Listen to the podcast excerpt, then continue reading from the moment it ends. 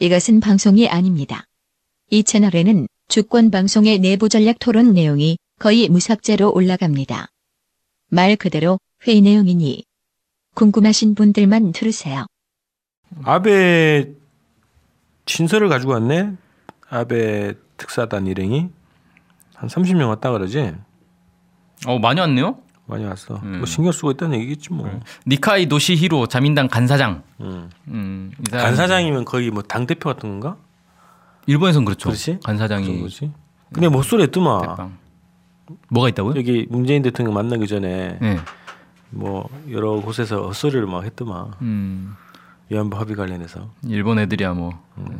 아무튼 그래서 뭐 이제 맨날 하는 얘기 했는데 문재인 대통령은 음, 몇 가지 이제 발언을 했죠. 잠깐만 봅시다. 수용하기 힘들다. 예, 예. 국민 정서가 국민들이 한일 위안부 합의는 한국 국민이 받아들이지 못하는 게 솔직한 현실이다. 무엇보다 당사자인 위안부 할머니들이 이 문제를 받아들이지 않고 있다. 어, 이렇게 얘기했는데 이거는 그 문희상 특사가 일본 가가지고 한 얘기하고 똑같은 거 아니에요? 음 어, 국민 정서상 이건 받아들일 수 없다. 그렇지. 이 점을 한일 양국이 직시해야 하고 더 많은 시간이 필요함을 인식해야 한다. 다만 양국이 그 문제에 매달려 다른 문제의 발전을 가로막는 길로 나아가서는 안 된다. 역사 문제는 역사 문제대로 지혜를 모아 해결하고 다른 문제는 그것대로 발전시켜야 한다. 아베 총리에게 이 말씀을 꼭 전해달라. 하, 이거는 위안부 문제는 위안부 문제대로 놔두고 한일 관계는 그냥 그것과 무관하게 그냥 계속 발전시켜 나가자 이 얘기 아니에요. 근데 원래 뭐 그러는 거 아니야? 위안부 합의는 무효를 시키고 네. 한일 관계 뭐 뭐 어차피 교류하고 있잖아. 경제 교류도 하고 문화 교류도 하고 있는데 그걸 다 중단시킬 수는 없잖아. 아니, 근데 거기 걸리는 거 그런 거죠. 군사정보 보호협정이나 이런 것들은. 그러니까 그 문제에 의해 일반적인 국가 간에 뭐 교류 있잖아. 그러니까 아니 그래. 그거는 지금 문제 되고 있지 않으니까 어차피 상관이 없는 거고 다른 문제는 그것대로 발전시켜야 한다. 이 얘기는 뭐냐면 결국 군사 협력인 거잖아요. 지금 한일 간에 문제되는 건 위안부 문제하고 군사 협력 두 가지밖에 없는 거잖아요. 근데 군사 협력은 기존대로 가고 위안부 합의는 조정을 하자 이런 건가?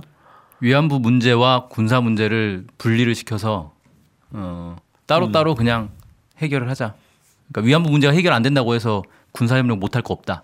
그러니까 그, 그 다음 나왔던 얘기도 그런 기조지. 북핵 문제 해결을 위해서 동주 공주하자 음, 그렇죠. 이런 취지를 한, 예. 얘기를 한 거지. 한국과 일본은 같은 입장이며 북한의 완전한 핵 폐기를 위해 더 강한 압박과 제재가 필요하다는 아베 총리의 말에 공감한다.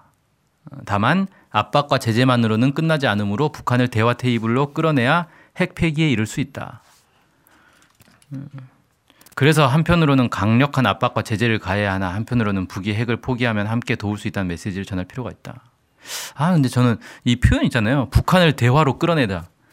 북한이 무슨 개도 아니고 뭐 끌어내요? 그 관점이 후지다고 음. 이런 관점이. 이게 6.15 정신 어? 생각하는 거 아닌가? 뭐라고? 이제 국민이 개돼지라고 생각하는 정권은 사라졌는데 음.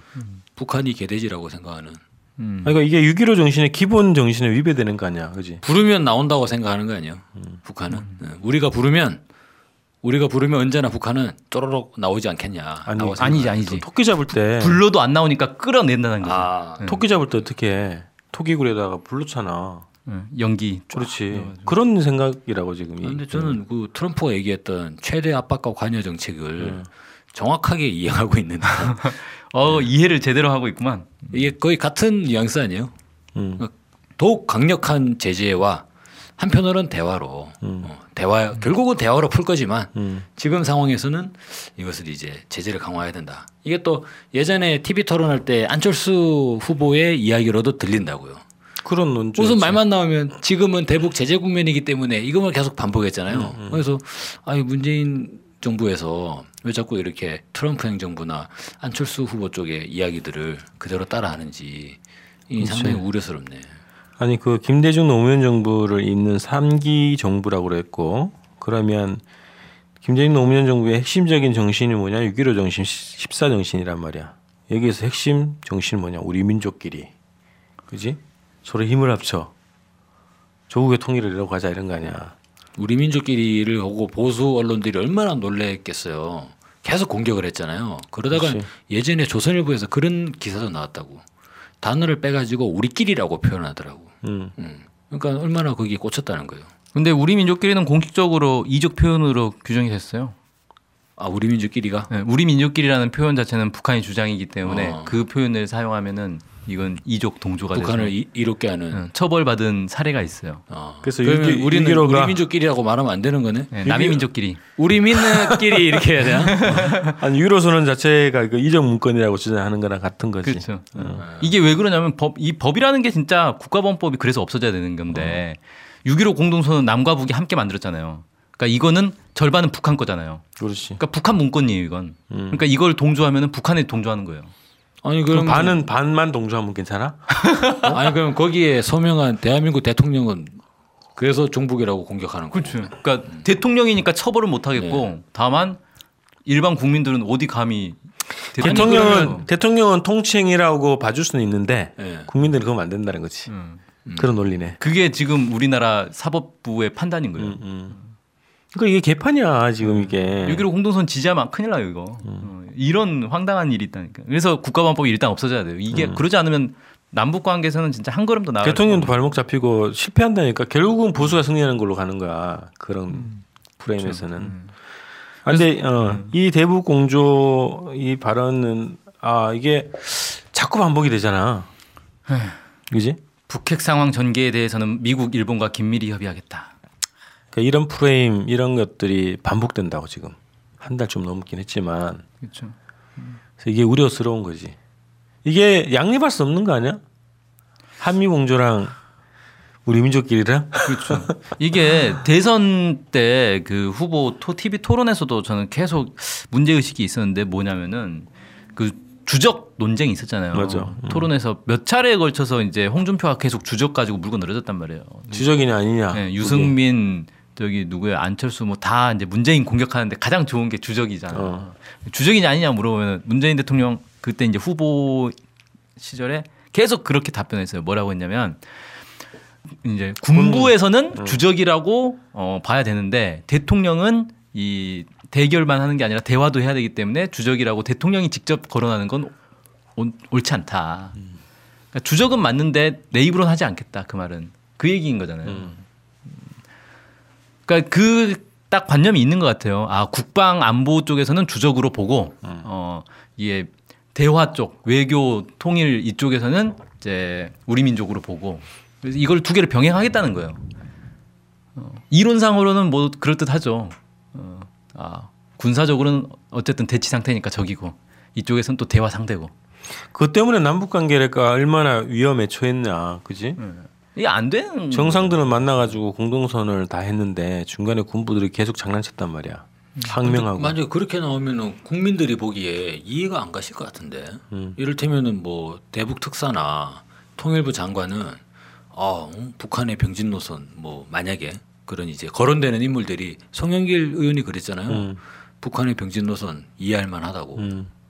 그랬는데 대통령은 아 북한은 우리의 주적 아니냐 내지는 뭐 대북 제재에 뭐 일본과 함께 하겠다. 그래. 아, 그러니까 이제 이런 거야. 예를 들면. 송영길 혹시 뭐 이게 특사가 될지 누가 될지 모르겠지만 특사가 이렇게 가는데 휴전선 인근에서 대북 확성기를 막 트는 거야.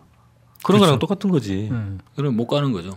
그래. 아니 근데 근데 그게 가능하다고 지금 생각하는 것 같다는 거야 음. 이게.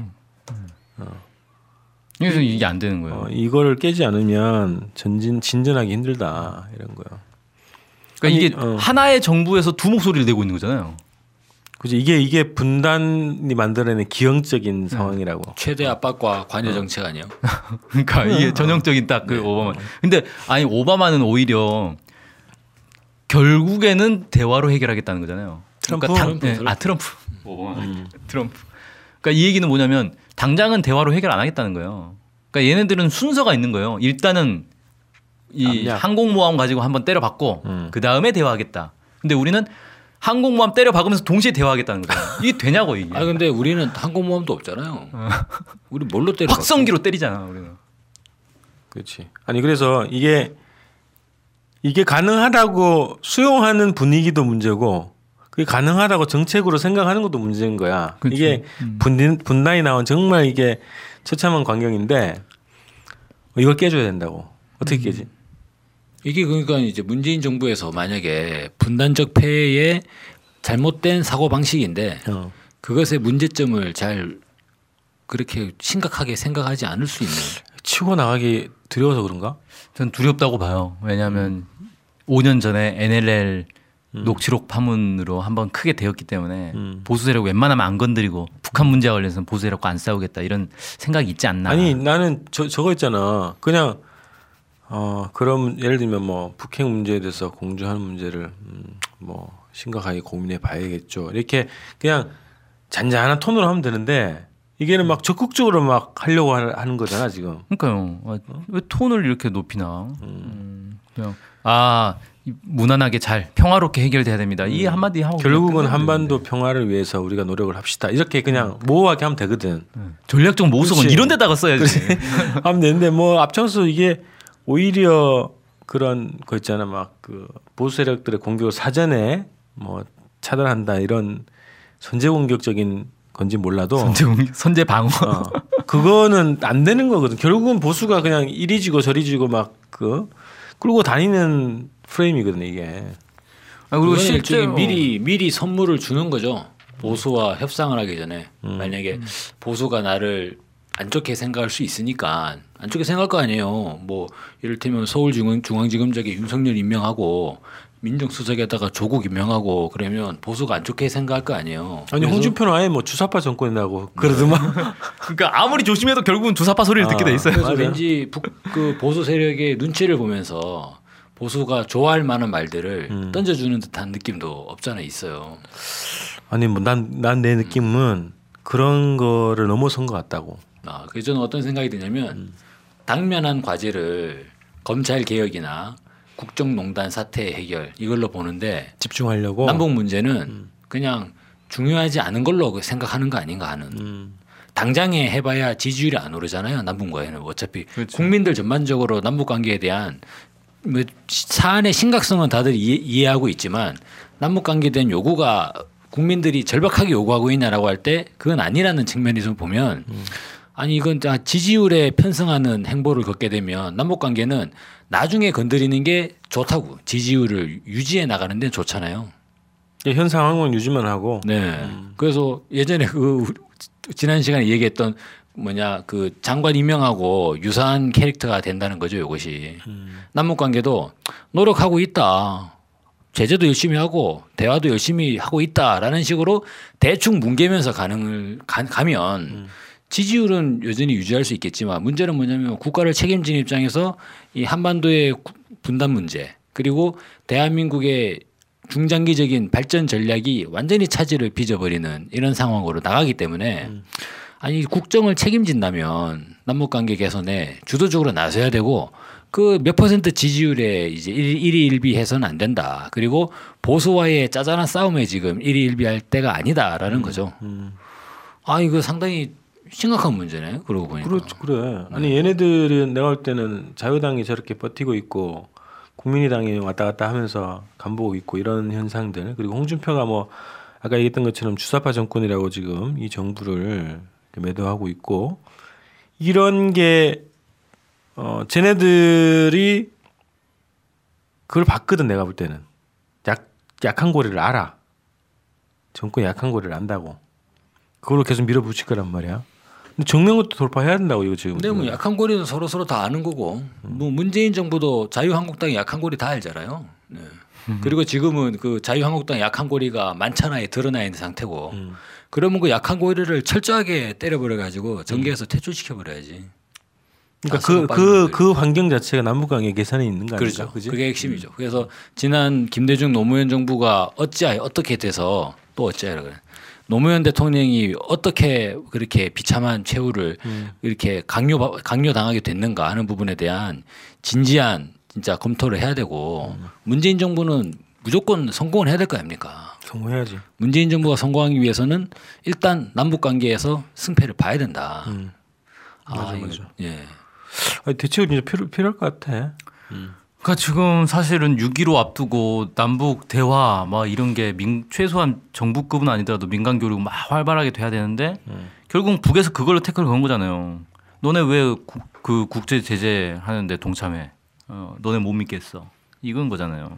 아니 이번에 나 그거 받았거든. 보니까 그 남북 해외 공동 그 있잖아 공동위원회 6.15 실천 남북 해외 공동위원회에서 어, 왔다 갔다 한 그 문서를 보니까 남측에서 시비를 많이 걸었다더만 장소 문제.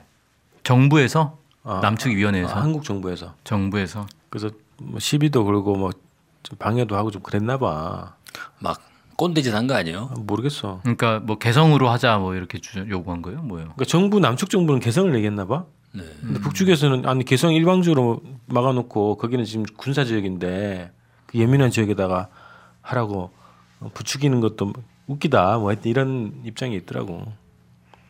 그래서 이게 어 외교안보 문제는 원래 아직까지 인선이 안 됐긴 했지만 인선이 돼도 남북관계 문제에서는 이, 이런 이중적인 생각 있잖아. 이런 생각들이 많이 있을 거라는 우려가 드, 드는 거지. 병행과 대화가 공존할 수 있다라고 하는 이 착각에서 빨리 벗어나야 된다는 거지. 병행과 대화가 아니고 대결과 대화가 병행 할수 없다. 내가 그랬냐? 어. 대결과 대화가 병행될 수 있다라는 이 네. 착각에서 벗어나야 돼. 네, 그렇죠. 아 보좌를 누가 하는 거야 지금 이거? 그 대체로 보면 이 북한에 대한 정보나 북한에 대한 소스를 들을 때 저는 이제 예전에 뭐 연구하시는 분들 보면 그런 경향이 좀 있는 것 같더라고요. 이를테면 북한이 뭐 몇, 몇, 몇월 며칠자 노동신문에서 다음과 같은 입장을 발표했다. 조평통에서 무슨 입장을 발표했다라고 딱 나오면 어 그런 게비도 하다가 대충 쓱 흘러 넘기다가 토론회 끝나고 나서 티타임 하거나 그럴 때 아 제가 요번에 한번 좀 여기 어디야 뭐 국정원 내에서 들은 얘기를 한번 이래가지고 비공개 얘기를 하잖아요. 그러면 다들 눈이 초롱초롱 하면서 귀를 쫑긋 세우면서 무슨 말씀을 하시나 이렇게 듣, 는 그런 좀 경향이 있어요. 한국 사회 전반적으로 보면. 그래서 북측이 이야기하는 공식 문서나 내용들은 그냥 어 뭐 그런구나? 뭐 북한은 원래 이러겠지? 하고 그냥 쓱 넘어가 버리고 국정원에서 뭔가 흘러나왔다 그러면 귀를 쫑긋 세우는 그러다 보면 결국은 이게 뭐가 됩니까?